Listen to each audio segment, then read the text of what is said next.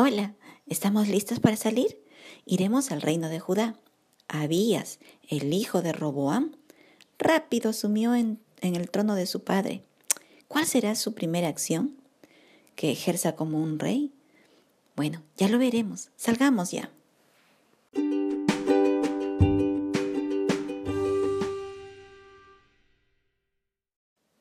Leamos Primera de Reyes, capítulo 15, del verso 1 al 8. En el año 18 del rey Jeroboam, hijo de Nabat, Abiam comenzó a reinar sobre Judá y reinó tres años en Jerusalén.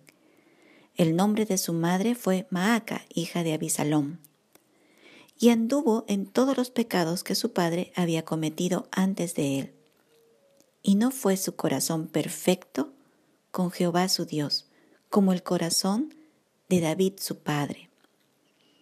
Mas, por amor a David, Jehová su Dios le dio lámpara en Jerusalén, levantando a su hijo después de él y sosteniendo a Jerusalén.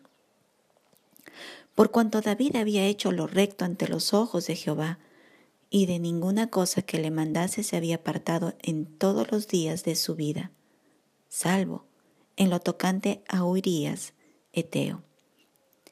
Y hubo guerra entre Roboam y Jeroboam todos los días de su vida. Los demás hechos de Abiam y todo lo que hizo no está escrito en el libro de las crónicas de los reyes de Judá. Y hubo guerra entre Abiam y Jeroboam. Y durmió Abiam con sus padres y lo sepultaron en la ciudad de David. Y reinó Asa, su hijo en su lugar. Abiam, hijo de Roboam, tomó el trono de Judá luego de que su padre falleciera. El libro de Reyes es muy puntual para hablar de él y lo coloca como un rey que anduvo en todos los pecados que su padre había cometido. También dice que Abiam no fue su corazón perfecto con Jehová su Dios, como el corazón de su padre David.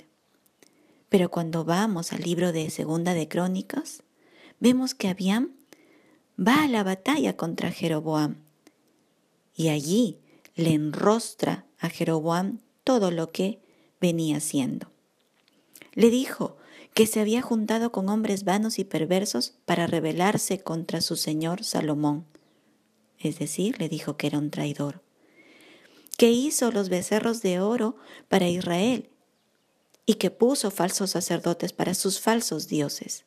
Le dijo que era un idólatra y que resistía al reino de Jehová, quien puso el linaje de David por reyes de todo Israel. Le dijo que era rebelde también contra Dios.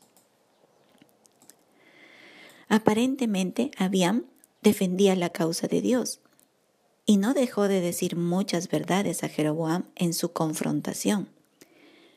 Pero al analizar su discurso podemos ver algunas cosas que en su corazón albergaba. Le dijo que su padre Roboam fue joven y pusilánime para enfrentarlo, es decir, para ir en contra de Jeroboam, lo cual no era del todo cierto, porque Roboam no fue contra Jeroboam queriendo hacerlo, porque el Señor le dijo que no lo hiciera. Pero para Abiam, su padre, fue débil, poniéndose a sí mismo como más fuerte. Luego le dice que en Judá se mantiene el sacerdocio de los levitas. En cambio, en el norte, donde Jeroboam reinaba, él los había echado de sus tierras porque prefería a los falsos sacerdotes que por precio se ofrecían al servicio, al servicio de dioses falsos. Mencionó que en su reino realizaban los sacrificios de la mañana y de la tarde. Sí, es cierto, en Judá lo hacían. Y que también ellos guardaban la ordenanza de Jehová su Dios que Israel había dejado. Muchas veces las comparaciones delante de las otras personas pueden hacernos poner como si nosotros fuésemos mejores que ellos. Abiam estaba poniéndose como el ejemplo de fidelidad a Dios, cuando en verdad en su corazón se albergaba mucha soberbia. Aunque Abiam entendía muchas cosas, su afán de hacer justicia por su propia mano lo llevaba a estar descalificado delante del Señor. Además, se confiaba en lo que era notorio ante todos, la infidelidad de Israel contra el Señor. Pero colocaba delante de sus propios ojos, cuando se miraba al espejo, lo que podía ver de la fidelidad de las ordenanzas en el culto a Dios.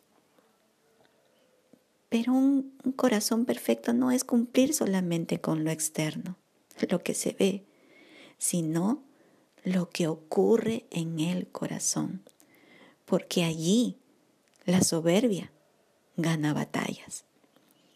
Creyendo que se hace grandes justicias, se puede estar cometiendo grandes pecados.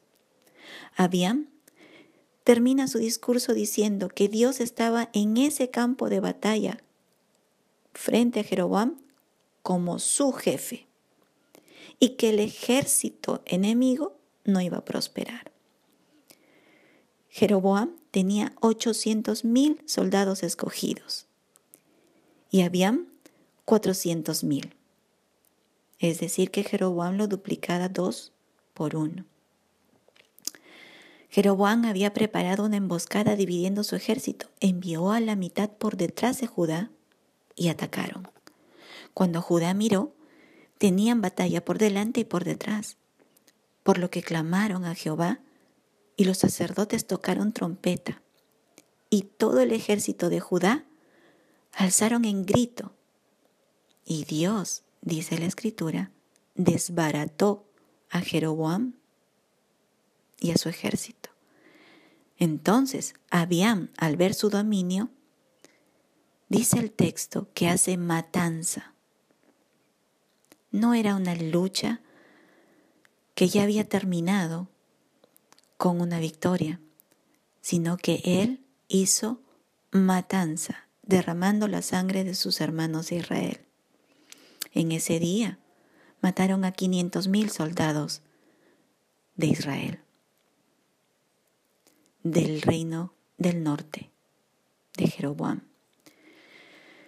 Quizás Abiam terminó esa batalla pensando que el Señor le dio la victoria porque hizo lo que era correcto contra los idólatras e infieles de Israel. Se ensañó en verdad contra Israel en el campo de batalla porque pensaba que era más justo que ellos. Pero para el Señor fue un rey que hizo lo malo ante sus ojos y le dio solo tres años para reinar sobre Judá. Tener un corazón perfecto es depender del Señor, reconocer en primer lugar los propios pecados y no condenar a otros.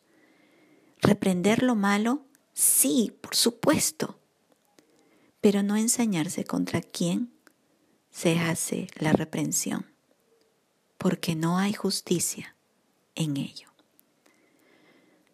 Tenemos que regresar ya a casa. Creo que sería bueno buscar al Señor para que nos ayude a tener un corazón perfecto delante de Él. No que nos miremos al espejo y digamos, no, sí, yo estoy andando muy bien con el Señor, tengo un corazón perfecto, sino que Él escudriñe nuestras vidas y nos muestre para que realmente Él perfeccione nuestras vidas. Bueno, nos vemos mañana. Dios mediante. Chao.